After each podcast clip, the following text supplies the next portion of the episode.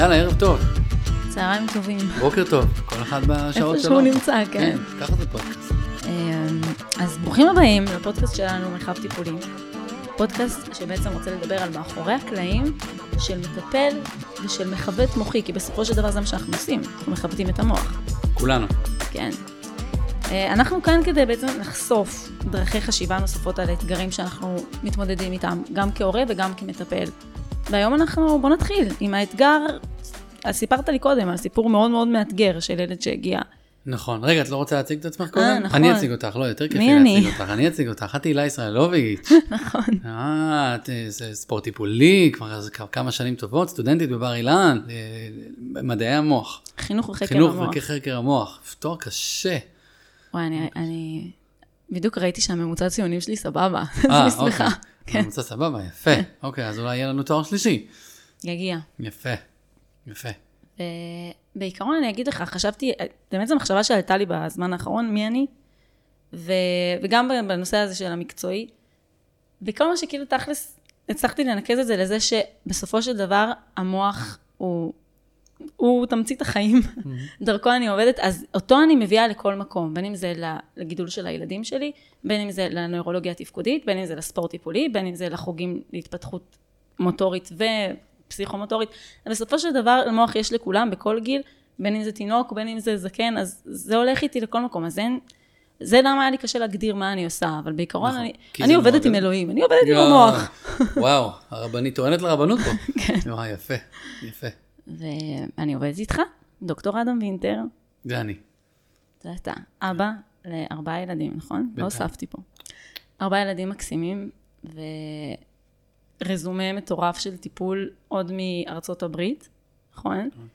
היום סיפרת לי גם על סיפור אחד משם, ואני חושבת שעוד, תמיד, הדבר הכי מדהים בעולם זה שהיצירתיות שיש לך, גם דרך המקצבים והמוזיקה, ואתה מביא את כל זה ביחד לטיפול ולמבנה טיפול שהוא מאוד מאוד מאוד נכון, וכשפגשתי אותך ואת הדרך שאתה עובד, אמרתי, אוקיי, גם הוא עובד עם אלוהים, אה, שווה לבוא.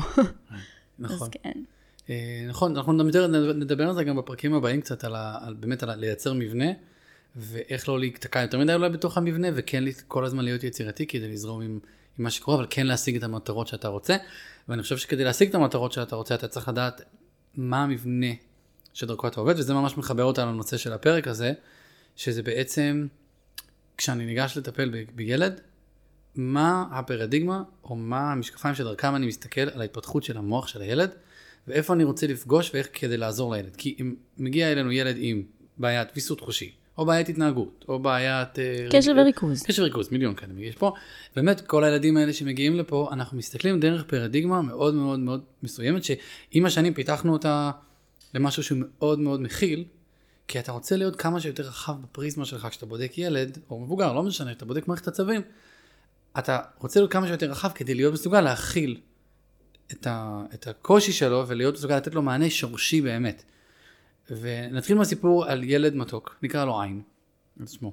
שמי שהפ- מי שהפנתה אותו אלינו זה מישהי שהייתה בקורס שלי, אפילו הייתה פה לדעתי פעם או פעמיים באה לצפות. אנחנו קולגות, מתייעצים לפעמים, יש לנו מטופלים משותפים שאני הפניתי אליה גם כי הם גרים קרוב אליה. והיא הפנתה אלינו ילד שעבד איתה תקופה מסוימת, הוא היה אז, הוא היה בגן חובה, ילד מתוק שמאוד מאוד חכם, מאוד מאוד מאוד חכם, אבל יש לו שתי בעיות עיקריות. אחד, היא שמה לב שמשהו בעיניים שלו לא מסתדר לה, והיא ידעה שאנחנו יודעים לעבוד עם זה פה. ושתיים, יותר משמעותי, זה היא שמה לב שכמה שהיא לא עבדה איתו לוויסות החושי שלו, היא לא הצליחה כמעט להזיז את זה, וגם לא את הקושי ההתנהגותי שהיה לו, שזה יותר ברמה של, אה, הוא היה ילד מאוד מקובע. מאוד מאוד מאוד, גם מבחינה של נגיד אם הוא החליט משהו, או הוא החליט שהוא רוצה משהו, אי אפשר להוריד אותו מהעץ הזה. אה, אם הוא החליט שהחבר הזה עשה לו ככה ומה לו ככה, אי אפשר להוריד אותו מהדבר הזה. אם הוא, היה, היה לו רעיון במשחק עם חבר אחר, זה מה שצריך לעשות. כאילו, אין מקום לחבר השני להביע דעה על הרעיון הזה. זה קיבעון מחשבתי דיקטטור לכל כן. ויסות חושי. ויסות חושי, קיבעון מחשבתי, ועל הדרך גם משהו שהיה לו ככה בעיניים, שהיא ראתה במעקב עיניים שלו שמשהו לא מסתדר לה. וקשב היה, כאילו, לא, לא ברמה של קשב, אבל אה, היא חשדה שאולי יש לו רצף או זה, אבל היא לא ידעה להגיד, אבל היא ביקשה שהם יבואו. והם באו לפה. גרים רחוק, גרים בכפר סבא. אוקיי, כפר סבא מודיעין, לא טיול קליל, בסדר, זה וואחד נסיעה לפעמים, דרך שש וזה זה. זה אולי קרוב על המפה קצת, אבל זה לא באמת קרוב. זה קשה קצת להגיע. והם באו ועשינו בדיקה, וראינו שקודם כל יש לו מלא רפלקסים. רפלקסים פרימיטיביים, לא רפלקסים רגילים. ואולי זה המקום תכף להסביר, אנחנו נסביר מה זה רפלקסים פרימיטיביים, אבל יש לו המון רפלקסים פרימיטיביים שלא אמור להיות כבר בגיל הזה. ועל הדרך באמת שמתי לב שיש איזשהו חוסר איזון בהמיספרות שלו, זאת אומרת, ההמיספרה השמאל שלו הייתה מאוד חזקה, ראו את זה על כל מיני דברים שהוא עשה, שביקשתי ממנו לעשות, והמספרה הימנית הייתה חלשה יותר. שמי שמכיר אותנו מספיק זמן יודע שהמספרה הימנית היא בעצם, היא זאת שא' היא החברותית שלי, היא הבלתי מילולית שלי, נכון? היא, היא... היא גם יותר גמישה. היא הרבה יותר, נכון, אין שם כל כך חוקים. נכון, הכל, הכל אפשרי אצלה.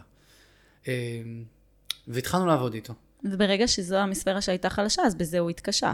נכון, אבל מתחת לדבר הזה היה, היה את הרפלקסים הפרימיטיביים. ועכשיו, אם הייתי ניגש ישר לעבוד איתו על החולשות ההמיספריסטיות שלו, זאת אומרת, רק על פונקציות של מוח ימין ודברים כאלה, כמו למשל... כמו שנגיד ניסו לעשות איתו, ניסו לעבוד איתו על גמישות מחשבתית, ניסו לעבוד איתו על, על, על כל מיני דברים, אבל אנחנו עובדים לא רק דרך קוגניציה, אנחנו עובדים גם דרך גירויים חושיים, זאת אומרת, כשאנחנו מפעילים את המוח הימני, אנחנו משתמשים בשלושה, ארבעה, חמישה גירויים בו זמנית לפעמים, כדי להדליק רשתות מסוימות בצד מסוים של המוח.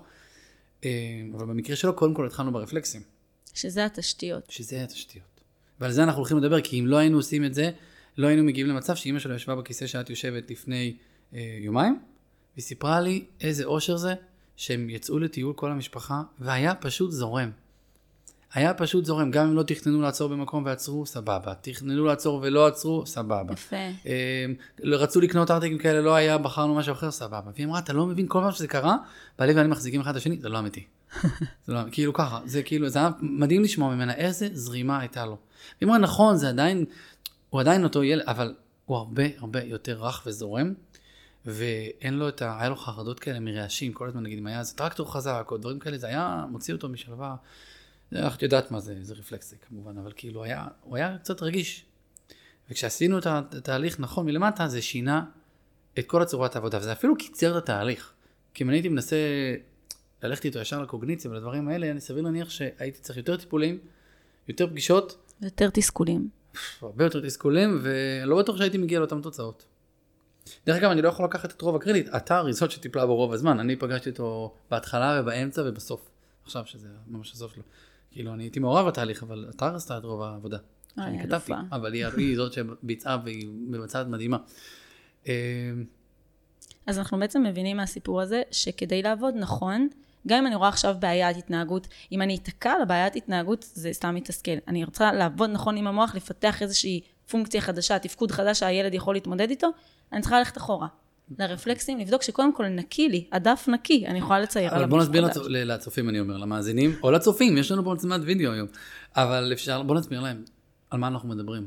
מה זה רפלקסים פרימיטיביים, ולמה זה כאילו הדבר הכי חשוב שאנחנו רוצים לדבר עליו. בוא נבין את התפתחות המוח. כן. ודרכו את התפתחות הטיפול. נכון. אז תינוק שנולד, נול, נולד, הוא ברחם עוד, כבר ברחם מערכות החושים שלו מתפתחות, אבל אין לו אינפוט כמעט. אין אור, מעט. אין כמעט קול, יש חלש, אבל קצת. אז הוא שומע גם דרך המזלים. גם לא ברור כל כן, כך. הכל, נכון. הכל, זה לא כזה עוזר. אז הוא שומע צלילים, אבל זה עדיין לא סאונד. אה, גם אפילו את הגרביטציה הוא לא מרגיש כי הוא בתוך מים. בעצם הוא לא מרגיש כמעט כלום, עד שהוא נולד. וכשבואנס הוא נולד, זה הכל במכה. בום. זה בום, הצפה חושית ממש, כאילו הכל במכה, והאורות של הבית חולים, והצפצופים של המכונות, ואימא נוגעת בך וזה, ונותנים לך פאץ' בטוסיק, וכאילו, וואו. והמטרה של מערכת העצבים בשנה הראשונה, זה לנסות להבין מה קורה בעולם מסביבי, ואיך אני מתאימה את עצמי, אני מערכת העצבים, מתאימה את עצמי למה שקורה מסביב בעולם. כי זו תפקידה העיקרי של מערכת העצבים, להתאים את עצמה למה שקורה מסביב. ומה, מה שמעתי, מה ראיתי, מה הרגשתי, מה? זה היד שלי, זה הברך כן. שלי, ככה יונקים? כן. אה, זה גזר? זה גזר, בדיוק. ממש ככה. זו, זה התפקיד של מערכת העצבים, בשנה הראשונה בעיקר.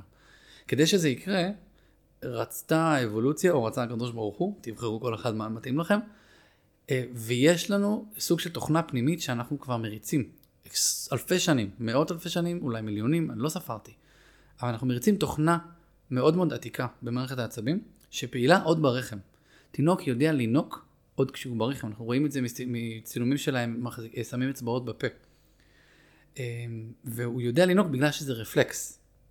הוא לא למד את זה, זה רפלקסיבי לגמרי, זה רפלקס מאוד מאוד הישרדותי. בלי זה, זה לא... הוא לא, י- הוא לא יאכל, הוא כנראה ימות. אוקיי? אז יש לנו בגוף האדם אה, כמה עשרות של רפלקסים כאלה. שהם לא בשליטה, זה לא לא. בבחירה שלי. זה לא, זה רפלקס. פשוט הגוף כאלה. מגיב. ממש. זה גם, אני חושבת שהחיבור העצבי הוא אפילו לא מגיע למוח, נכון? הוא מג- יש לא, חיבורים הוא, שהם בעמוד של לא, לא, הוא דרך המוח, הרפלקס הזה ספציפית עובד דרך המוח. רפלקסים אחרים אנחנו מכירים שהם ב-levels אחר, הם הם במה שנקרא ב-lower motor neurons. אבל הרפלקסים הפרימיטיביים הם ב-upper motor neurons, ולכן כשאנחנו לא רואים אותם לפעמים זה קצת מדאיג אצל תינוקות, ואנחנו רוצים להפעיל אותם, כי גם זה חשוב, הרפלקסים צריכים לבוא, והם צריכים להיעלם. יש, לכל רפלקס יש חלון קריטי שהוא צריך להיות שם, ואז הוא צריך להיעלם, הוא, צריך, ל... לא, הוא לא נעלם, הוא נטמע בתוך המערכת, אנחנו לא אמורים לראות אותו. ועליו נבנים עוד יכולות. בדיוק, עוד יכולות. זאת אומרת, אם לא כל- מופיע לי רפלקס שקשור לדיבור, נגיד, סתם דוגמה. או רפ- לשיווי- נלך לשיווי משקל יותר קל. לא, זה TLR וכאלה, זה... יש... לתינוקות אנחנו יכולים לדבר על כמה עשרות רפלקסים, אנחנו, אנחנו בדרך כלל מתמקדים בקליניקה בתשעה עשרה רפלקסים, שהם הכי משמעותיים לנו, לראות שהם גם היו וגם נעלמו. עכשיו, אני יודע שזה נשמע מוזר, אבל אני יכול כמעט להבטיח לכם שאם אתם כמטפלים תיקחו עשרה ילדים ותבדקו להם את הרפלקסים, שמונה וחצי מהם יש להם את הרפלקסים ויש להם את הרפלקסים. כי אם אצלכם סימן שמשהו במערכת העצבים שלהם מעוכב, ולכן משהו, זה משהו מאוד מאוד קריטי שמתעכב אצלם. זה כמו, אתה יודע, אני תמיד מסבירה את זה להורים של המטופלים שלי, שזה כמו חומרה שפשוט תופס מקום. זה לא צריך להיות שם, אז המוח עדיין ממשיך להפעיל איזשהו רפלקס, וזה נוירונים שהם אמורים להיות מופנים לדברים אחרים. לתפקודים שאנחנו מצפים מילד, כמו קשב, כמו הם, אפילו תפקודים חברתיים, כל דבר. כל דבר, בדיוק. נכון. זיכרון. זה, כל דבר, זה משאבים. כשהרפלקסים האלה עובדים בגיל מאוחר, הם תופסים משאבים. ואז יוצא שמה שקורה נגיד ילד כמו עין שהיה פה, שהוא היה בן שש וחצי, שרוב הזמן הוא חי בעצם בשפגט כזה, שצד אחד, רגל אחת הוא בחלקים המתקדמים של המוח שלו, הוא מאוד ילד חכם ונבון ומסוגל להבין המון דברים, ילד באמת באמת אה, חכם מאוד, אבל ברגל השנייה שלו הוא עדיין בעולם הינקות. הוא עדיין בתוך גיל שישה חודשים, יש לו רפלקסים ששייכים לשישה, שמונה חודשים. השפגאט הזה אצלו, יצר אצלו אה, במוח המון המון רעש רקע, שוואנס הוא היה מוצף, פתאום הילד החכם הזה הפך להיות תינוק עצבני ומרוגז ולא הגיוני, ואין עם מי לדבר. ואתה כהורה אומר, מה יש לי? כאילו, מה יש לילד? יש מה? יש לי כן. בבית? הוא כאילו, הוא, הוא תינוק או שהוא, או שהוא מבוגר? כאילו, אתה רואה פתאום את הדיסוננס הזה, כמו שתי. ילדים. בגוף אחד. הפער הזה, ושהוא חי אותו, ממש רואים את זה. אז כשאנחנו עובדים עם ילדים, הדבר הראשון, גם מבוגרים דרך אגב, יש לנו פה ילדים, אנשים מבוגרים, נכון? 19, 38, יש כל מיני גילאים פה. אנחנו רוצים לבדוק להם את הרפלקסים הפרימיטיביים. אה, אני, אולי זה נשמע גדול ומפחיד לבדוק להם רפלקסים של ינקות וזה. את יודעת את זה, את עשית את הקורס שלי, את מכירה, זה לא כזה מסובך. היום זה לוקח לנו 4 דקות לבדוק את כל הרפלקסים טיק טק. אה, מי שממש מתעניין באתר שלי, אני לא זוכר תחת מה זה, אבל יש בדיקת רפלקסים ביתית, יש שם צילומים, אפשר לבדוק בבית את הכל. בבית, בקליניקה, אתם יכולים ללמוד, לבדוק את הרפלקסים בעצמכם. גם זה לא, מאוד ברור. זה מאוד ברור, ואני לא רוצה לשמור את המידע הזה אצלי, הוא שייך לכולם, אבל זה, צריך פשוט להחליט שעושים את זה. לוקחים את הילדים שלכם בבית, עושים להם בדיקת רפלקסים, עושים את זה כמה פעמים עד שמרגישים מספיק בטוחים בטכניקה עצמה, ומתחילים לבדוק את הילדים בקליניקה. ואחרי שאתה מבין שיש לילד רפלקסים, אני צריך להבין שאם זה הדבר הראשון להתפתחות שעוד לא נפתר לי, אני לא יכול להתחיל לרוץ עכשיו על הדברים הבאים, כי מבחינה היררכית זה הדבר הראשון שהיה אמור לקרות. כל פעם שאני רץ קדימה במערכת, ועשיתי את זה כמה פעמים בקריירה שניסיתי לעשות קיצורי דרך, זה פחות עובד. וזה מאוד עקום, ואם זה עובד, אז הילד מתעייף. כן. מתעייף, למשל, סתם, מה שקשור ל- ל- לקרוא מהלוח, להסתכל לדף, ש- השינוי של הפוקוס. אבל אם הבסיס של מערכת הראייה, שיושבת נגיד סתם ליד רפלקס מורו, הוא חלש, אז הוא ישקיע משאבים, ואז אחרי שתי שורות אין לו כוח יותר נכון. לקרוא או לכתוב. והעיניים שלו בסדר, ועשו לו מיקוד ראייה, והכל בסדר. רואה מעולה. כן, והוא גם יודע לקרוא בסדר, אבל עדיין הוא מתעייף בהעתקה מהלוח. ושאלו מרפאה בעיסוק, מה אחיזת עיפרון, אולי זה מעייף אותו, זה לא זה.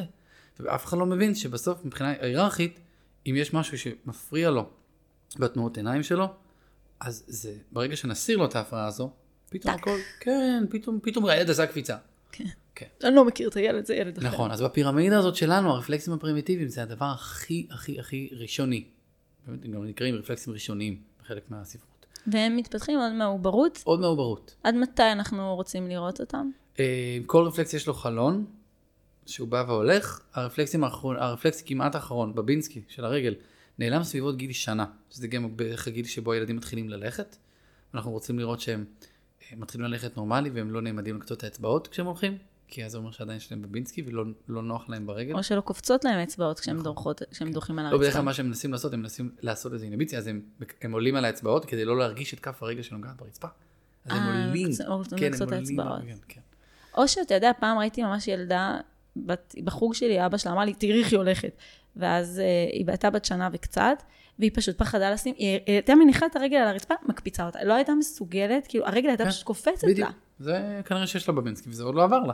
אז התחושה הזאת, דרך אגב, מי שיודע מה זה בבנסקי, זה גירוי בכף הרגל שעושים כלפי מעלה, זה מאוד מדגדג.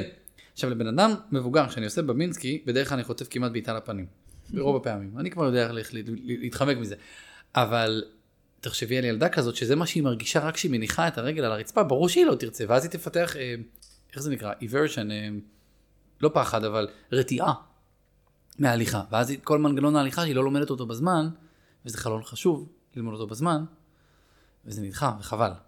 אז once אתה יודע לבדוק רפלקסים, אתה עוזר לילדים הרבה פעמים בכ- בכלום, בשטיקים, בשניות. אני, בני משפחה, חברים, וזה פתאום אצלך בבית, אתה עושה כמה דברים, והופ, ואז פתאום אחרי יומיים אתה מקבל איזה אס.אם.אס, תקשיב, מה מה שעשית לה, פתאום היא עושה ככה, פתאום היא עושה ככה, פתאום נפתח הסכר. כן. כן, זה זה ממש זרז טיפולי, נגיד מאוד, ככה. זה רז טיפולי ענקי. אם יש סיבה שאולי עשינו את הפודקאסט הזה, זה בשביל המידע הזה, אני חושב.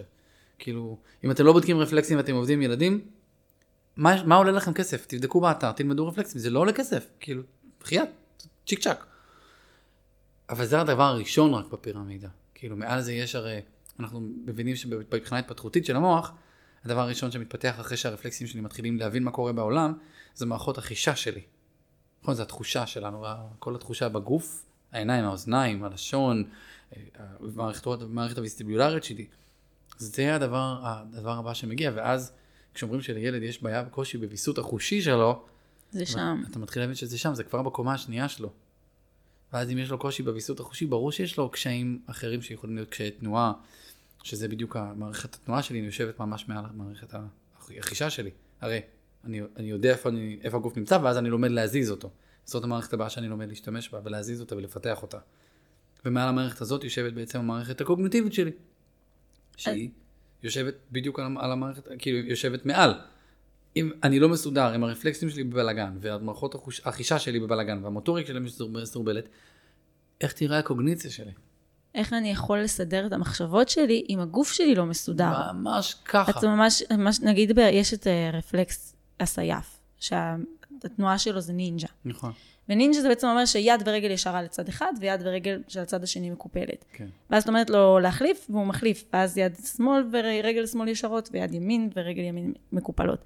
וזה נראה פשוט, נשמע פשוט, סופר קשה. וכשמגיע ילד עם קושי ב- בהתארגנות, את רואה ישר שהנינג'ה פעיל, ואז, ואז אני אומרת לעצמי שהסייף פעיל. ואז- ATNR בלעז. Asymmetric tonic neck reflex, נכון. כן, בלעז. בקיצור, אז אני אומרת שברגע שנתתי לילד לעשות את התרגיל הזה שבוע בבית, הוא חוזר, יש לי עם מה לעבוד, אני ככה. לא נלחמת. בדיוק. המוח מסנכרן מידע. נכון. הוא יודע להפריד, יש סדר, יש התארגנות. יכולה להתחיל איתו תרגילים קוגניטיביים, כמו שאנחנו אוהבים, נכון? כל מיני תרגילים שדורשים כאילו לסדר דברים בראש בצורה מסוימת, אם זה, אם זה באיות, אם זה בזיכרון, כל מיני דברים נכון. כאלה. כי יש לזה, יש לו מקום לזה עכשיו, להתחיל לעבוד על זה. עד עכשיו, הוא הוא היה מבולגן, והיית מבקש ממנו, ואז מה הוא היה מנסה לעשות? הוא היה מנסה לבנות את הדבר הזה בראש על הרפלקס הפגום שלא עשה עדיין הטמעה, וזה היה מאוד מאוד מתיש. מתיש. היית עושה איתו 14 טיפולים בכוח, והמטרה בסופו של דבר, אני חושבת, לנו בתור מטפלים חשוב לנו שהילד יתקדם, אבל לילד, אם מסתכלים עליו כחוויה שלו, לא מעניין אותו מה הולך לו במוח. הוא רוצה לדעת שטוב לו בגוף שלו, נכון. שהגוף שלו משרת אותו, ושקל לו ל- להתערות בחברה. וגם בבית, כאילו זה בסופו של דבר בונה לנו את התחושת מסוגלות ותחושת. האני, גיבוש זהות. אבל אחרי שעשיתי לו את הרפלקס, אני לא ישר אקפוץ לקוגניציה, לא. אני כן טיפה אתן לו עוד. טיפה תחושה. לא, יש לנו פרוטוקולים של- שלמים על איך אנחנו עושים, נכון, אנחנו לא קופצים. היום אנחנו מאוד מאוד משתדלים להישאר מאוד מאוד בתוך הפירמידה, אה, כי אנחנו מבינים שמעל הקוגניציה למשל יש את כל המהלך ההתנהגותי שלי. אני מתנהג בצורה מסוימת, כי אני, המערכות שלי יציבות, ואני מתנהג בתנועה, בצורה אחרת כשהמערכות שלי לא יציבות. יפה. כאילו, אני מתנהג את, את איך שאני חושב. איך שאני חושב, ובעיקר איך באיזשהו- שאני מרגיש או לא מרגיש. איך יפה. שאני... כשבניתי את הפירמידה הזו, היה חסר לי משהו. כאילו, איפה המערכת הרגשית שלי בתוך הדבר הזה? כאילו, איזה קומה היא?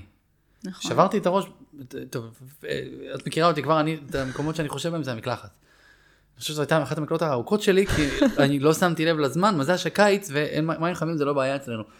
אבל uh, פתאום אני מוצא את עצמי מצייר את ה- את ה- למקלחון, אני מצייר את הפירמידה, הלוך וחזור, וזה נמחק לי כבר עם העדים וזה, ואני לא... ואז הבנתי שהמערכת הרגשית שלי היא עמוד בתוך הפירמידה, יפה.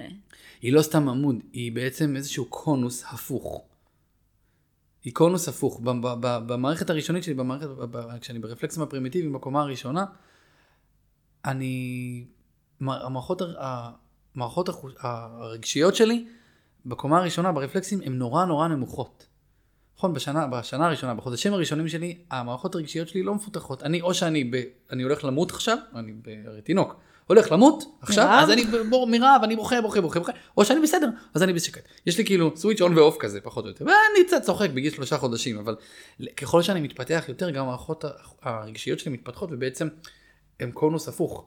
וכשאני מגיע לרמה שאני כאילו הכל אצלי מסודר, הרפלקסים הפרימיטיביים, התחושה שלי, הקוגניציה שלי, אה, סליחה, המוטוריקה שלי, הקוגניציה שלי, ההתנהגות שלי, כשאני ככה, המערכות שלי כל כך מסונכרנות ויש לי מנעד רגשי גדול. אני יכול להרגיש ואני בסדר עם זה. אני יודע לזהות מה אני מרגיש, אני יודע. ואני יודעת לומר, זה צחוק שאחרי פחד.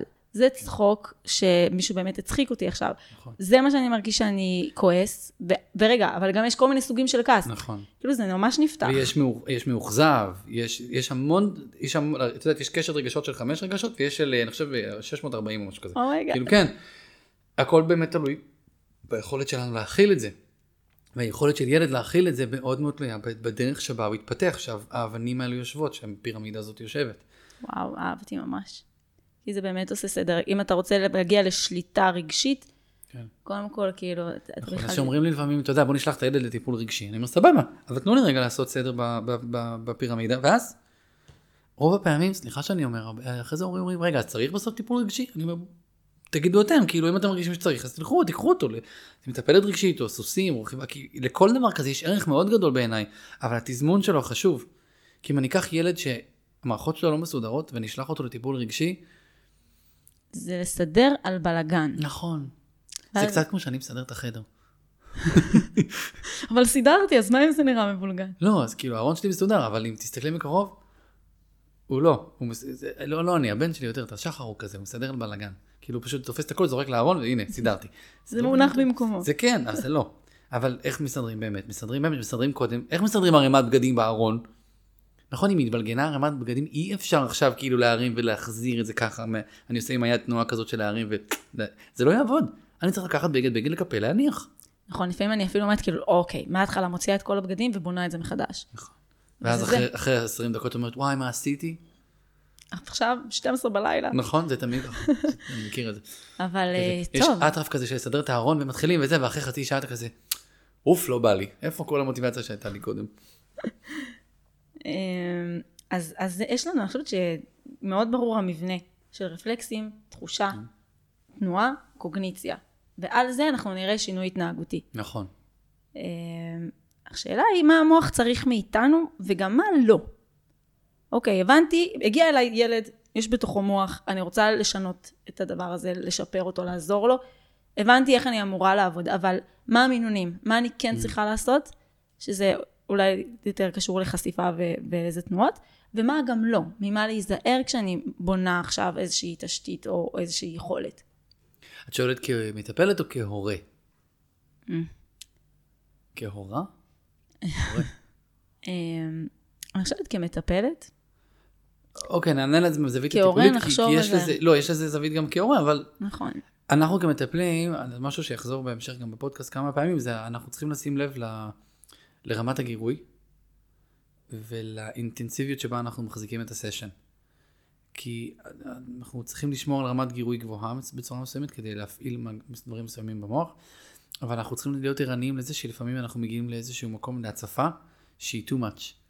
וילד שהוא בהצפה ו-too much, אנחנו איבדנו, את ה... איבדנו אותו. גם איבדנו קצת את הנוירונים, הם לא התגייסו עכשיו למשימה, הילד בהצפה. מותשים. כן, וגם הילד עצמו כבר לא מתגייס. אנחנו רואים את זה למשל כשאנחנו עובדים עם ילד או ילדה, יש כל מיני צורות לראות את זה. יש דברים שאפשר לראות, למשל ילד שנתנו איזו הוראה במשחק מסוים, ואתה רואה שהוא עושה משהו אחר. זאת אומרת, אבל למה אתה לא עושה מה שביקשתי? מה, הוא לא הבין? הוא לא הבין, הוא לא זה. אלא לפעמים מה שקורה זה שפשוט הוא, הוא מוצף, וזה קשה לו, וזה פוגש אותו בקושי, ואנחנו צריכים להבין אם אם אני יכול לגייס אותו עכשיו למשימה הזאת בכל זאת, איזה פעם, פעמיים ככה לסיים את זה יפה, או שהוא גמור לי, וזה רק יעיב בינינו כל הרעיון הזה של עכשיו אני אבקש ממנו, אבל ביקשתי ככה ועשיתי ככה, ואתה לא עושה מה שביקשתי וכל מיני כאלה, כאילו זה לא... זהו, אני חושבת שזה גם מדבר אליי, זה תופס אותי במקום של מבנה והגמישות בתוך המבנה. נכון. כאילו אם עד לפני שנה הטיפולים שלי היו עשר דקות ראשונות עושים שיווי משקל ועושים מתוכם ארבע דקות סיבובים. כאילו היה כזה מאוד ברור.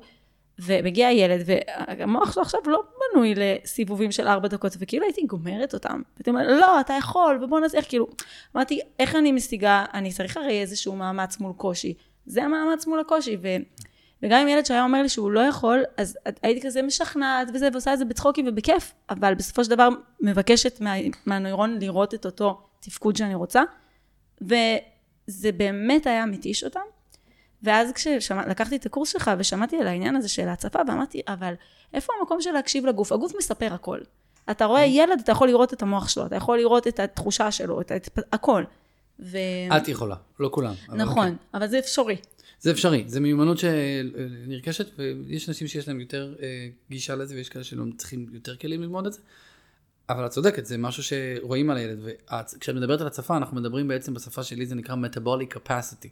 כמה נורון יכול לקבל מידע ולהעביר מידע, לקבל מידע, להעביר מידע, כמה הוא יכול. כי אם הוא יכול מעט, ואני הצפתי אותו, לא רק שהוא לא מעביר מידע עכשיו הלאה, שהוא עייף לי, אם אני מתיש אותו over, הוא מעלה איזשהו מרקר, איזשהו סמן מסוים, שאומר למוח, אני חבוב, אני לא, אתה לא צריך אותי, דלג עליי. אל תחווט אותי בחיווטים הבאים, אני לא עובד לך טוב. וואו. ממש. זה הצד, כאילו פספוס. זה, זה הצד הרע של ה plasticity שלנו. וואו. זה ממש. חזק מה שאמרת. metabolic capacity, אני, אני אמרתי לך, אני נפלתי בזה כמה פעמים כמטפל בתחילת דרכי, שנורא רציתי לעזור. סיפרתי את הסיפור? לא נראה לי סיפרתי את הסיפור. לא, לא. שנורא רציתי לעזור. בכלל, לאנשים, ליקום, לעולם, כן? וויל רוג'רס, זה שעבדתי אצלו בארצות הברית, היה נותן לי במה, תעשה מה שאתה, כאילו, הוא, הוא מאוד האמין בי. הוא היה, הוא היה מסתכל עליי מהצד, הוא גם היה עובר על, ה, על ה notes שלי ועל הכל, אבל הוא היה נותן לי. והייתי אה, עובד עם, היה לי מישהו קבוע שעבדתי איתו, אה, אה, מישהו אחרי שבץ שעבדתי איתו, והלו"ז שלי לא היה בתוך הקליניקה כאילו בנוי לגמרי, זאת אומרת, היה לי חלונות שבהם עבדתי עם אנשים וחלונות שבהם לא עשיתי כלום. אז עבדתי עם הבחור הזה איזה 40 דקות, ולא היה לי כלום אחר כך, אז אמרתי בוא נמשיך. פשוט עשיתי לו טיפול כפול. אמרתי יש לי זמן, מה אכפת לי? כאילו יאללה, והוא המשכנו. ולמחרת הוא התקשר להגיד שהוא מבטל את התור של למחרת, של עוד יומיים אחרי זה, אליי. אז שאלו אותו למה, הוא אמר תקשיבי, הוא אמר למזכירה, הוא גמר אותי פעם שעברה. וואו. קיבלתי טלפון מוויל רוג'רס. עדה, מה עשית עם זה וזה ביום אה, שני? אמרתי לו, הכל כתוב, עשיתי ככה וככה וככה וככה. הוא אומר, אוקיי, ומה עשית אחרי זה? אמרתי לו, אה, פשוט המשכנו כי ככה וככה. אז הוא סיפר לי שהוא התקשר להגיד שהוא מבטל את התור למחרת כי הוא לא יכול לקום מהמיטה, בכלל הוא גמור בזה. ואני כאילו, קודם כל, אתה יודע, מהבושה, כאילו, של איזה פדיחה, של איזה טעות טירונים, כאילו, מבחינתי. שלא חשבתי לרגע על מה הנורונים שלו באמת מסוגלים לתת, רק חשבתי על עצמי ואיך אני כאילו מטפל בו. באמת, הפוקוס המרכזי בטיפול היה אני. הייתי צעיר, וחשבתי איזה דברים אני, אני יכול לעשות איתו, איזה דברים הוא יכול לעשות איתי. נורא נהניתי גם מהחוויה הזאת, כאילו, לטפל בצורה כזאת מגניבה. אה, התקשרתי אליו, לבן אדם ביקשתי את הטלפון, התקשרתי אליו ואמרתי לו שאני מתנצל ואני אני הפרזתי בעבודה. וחלק מהאמנות שלנו לדעת זה כאילו גם לדעת מתי לעצור, ואני לא ידעתי מתי לעצור. ו- ונכון שהיה לנו כיף, אבל כנראה שהייתי צריך לעצור איפה שהיינו צריכים לעצור באמצע, ב-40 דקות. הוא חזר, הוא חזר יום שני אחרי זה, טיפלנו, הכל בסדר, כאילו באמת, הוא גם סלח לי, הכל, הוא אמר, הכל בסדר, לא ידעת, אני לא ידעתי. בסדר, הייתי, במ... הייתי, הוא אמר, הייתי במיטה יומיים. אבל התרחיש התרחש והמסקנה התמסקנה. כן, ואני מאז יודע, ומלמד גם, שלנוירונים יש איזשהו גבול מסוים, אנחנו צריכים לדעת אותו. אם ילד מסמן לך בסימנים שהוא לא יכול עוד משהו, אל תיקח את זה באופן אישי, אל תחשוב שהוא עושה לך מרד. נכון, זה לא בהכרח התנגדות. זה לא התנגדות, לפעמים זה פשוט הנוירונים שלו שאומרים, אני לא יכול עוד. אתה גם יכול לנסות להשיג את אותה תוצאה במשחק אחר, בדרך אחרת. ואז הזרימה היא הרבה יותר נעימה. אין פה משיכת חבל.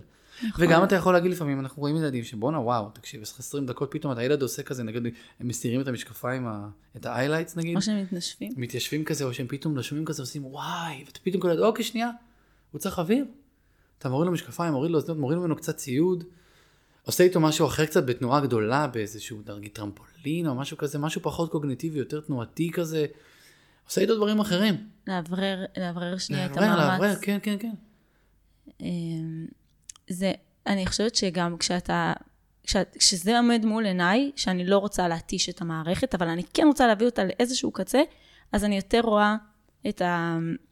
אמ, אני רואה את הילד, איך, אני יותר, אני יודעת לזהות את זה מראש. זה מה נכון. שרציתי לומר, שאני רואה כבר את העיניים מבריקות, כבר את הגוף קצת יותר שפוף, אוקיי, תהילה. תדעי לך שזו מיומנות מאוד מאוד חשובה. אה, מה שהזכרת עכשיו, עיניים מבריקות, אה, גב שפוף, פיהוק, פיהוק כפול, שפשוף עיניים, אה, מין ספייסיות כזאת, נכון? גם אנחנו רואים. אלה סימנים שהנוירונים עייפים. גם אני כהורה צריך לדעת את זה לילדים שלי. הילד שלי, אם אתה מבקש ממנו משהו באיזשהו זמן כזה, ועכשיו אני מבקש ממנו, בוא נעשה שיעורים חשבון, אין לי מי לדבר. אם אני רוצה אותו בכל זאת לאיזה משימה, יכול להיות שאני צריך קצת אה, להעיר את המערכת בצורה אחרת. אה, אבל זה, זה, זה, זה פוגש אותנו גם כהורים, גם כמטפלים. אני חושבת שכהורה זה בעיקר תופס אותי במקום של הילד לא עושה לך נגד, תקשיבי מה הוא מנסה לומר בדרך שהוא יכול. נכון. כי הוא לא, הוא לא יודע לברבל. אני בהצפה. לא. אני בעצם- נכון. הוא פשוט לא- מתנהג כהצפה. נכון, וצריך לקרוא את זה. ופה, ו- ואחד המשפטים החזקים זה שאמרת לי פעם אחת, אין, אין פה אגו. כאילו, את, אין פה, את ה... את לא אישיוז, את מגיעה ואת רואה רק את הטיפול. זה לא אומר עלייך כלום, אין השלכות. וגם כהורה, נכון שזה מפעיל אותנו, אבל אין השלכות. אני מסתכל רק הילד ואיזה צרכים הוא בא לומר לי. כמובן, כן, גם אנחנו צריכים להקשיב לעצמנו. כאילו, כהורה תמיד אני מרגישה את הדיסוננס, כמה אני מסוגל, כמה אני בהצפה. בואו, נכון. אני יכולה להיות מוצפת. נכון, הילדים אלופים בלהציף אותנו. כן. אבל אם אנחנו מראש יודעים שהוא מציף אותי ואני מציף אותו, אז אם אני יודע את זה כהורה, אז אני בשלב הבא במשחק כבר, אז אני יודע שמה שקורה עכשיו זו הצפה. אני כבר יודע שזו הצפה. אז אני במצב הרבה הרבה יותר נינוח, ואני מסוגל לשלוט כאילו במה שקורה. ו- להגיב גם בהתאם, להגיד, ו- אוקיי, הפסקה, טיים הפסקה, אאוט. טיים אאוט, אני ואתה. שנייה. נדבר, נחזור לזה עוד רגע. כן, רגע. ממש ככה. ממש ממש ככה. יפה. וואו, אז נסכם? כן. הגיע הזמן. כן. כן. Um, כדי לבנות מערך טיפולי נכון, אני צריכה להסתכל על מבנה של התפתחות של המוח. בעצם יש איזושהי התפתחות, פירמידה טיפולית, והיא אומרת, נסתכל על רפלקסים, נסתכל על איזה תשתית נוירולוגית יש לי, מה הילד הגיע. מסתכלת על הרפלקסים, סבבה, הם פנויים, המוח פנוי לעבודה. הולכת לתחושה, כמה הילד מסוגל להכיל תחושה, לעבוד עם תחושה, להבין מה הוא מרגיש. עובד מעולה, בוא נעבור לתנועה, יאללה, קואורדינציה, יש, הוא יודע לשלוט, יש התארגנות תנועתית, מעולה, עוברים לקוגניציה. לדבר תוך כדי, לחשוב, לתת לי זיכרון עבודה, שזה אומר, לא תן לי דוגמה לזיכרון עבודה, דוגמה קצרה.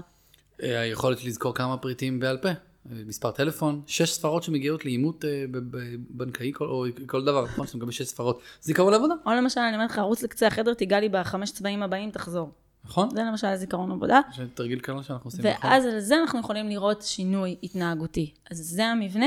בנוסף, חשוב לשים לב שאנחנו לא מציפים את המערכת, זה אומר להיות בקשב. יש לי מבנה, אבל גם יש גמישות בפנים, נכון. ואני מסתכלת על הילד, איך הוא מגיב, מה הסף שלו. נכון. אנחנו נדבר על זה בהמשך קצת, על איך אני, מטיפול לטיפול, על איך אני מסתכל ולראות כאילו שאני מתקדם גם.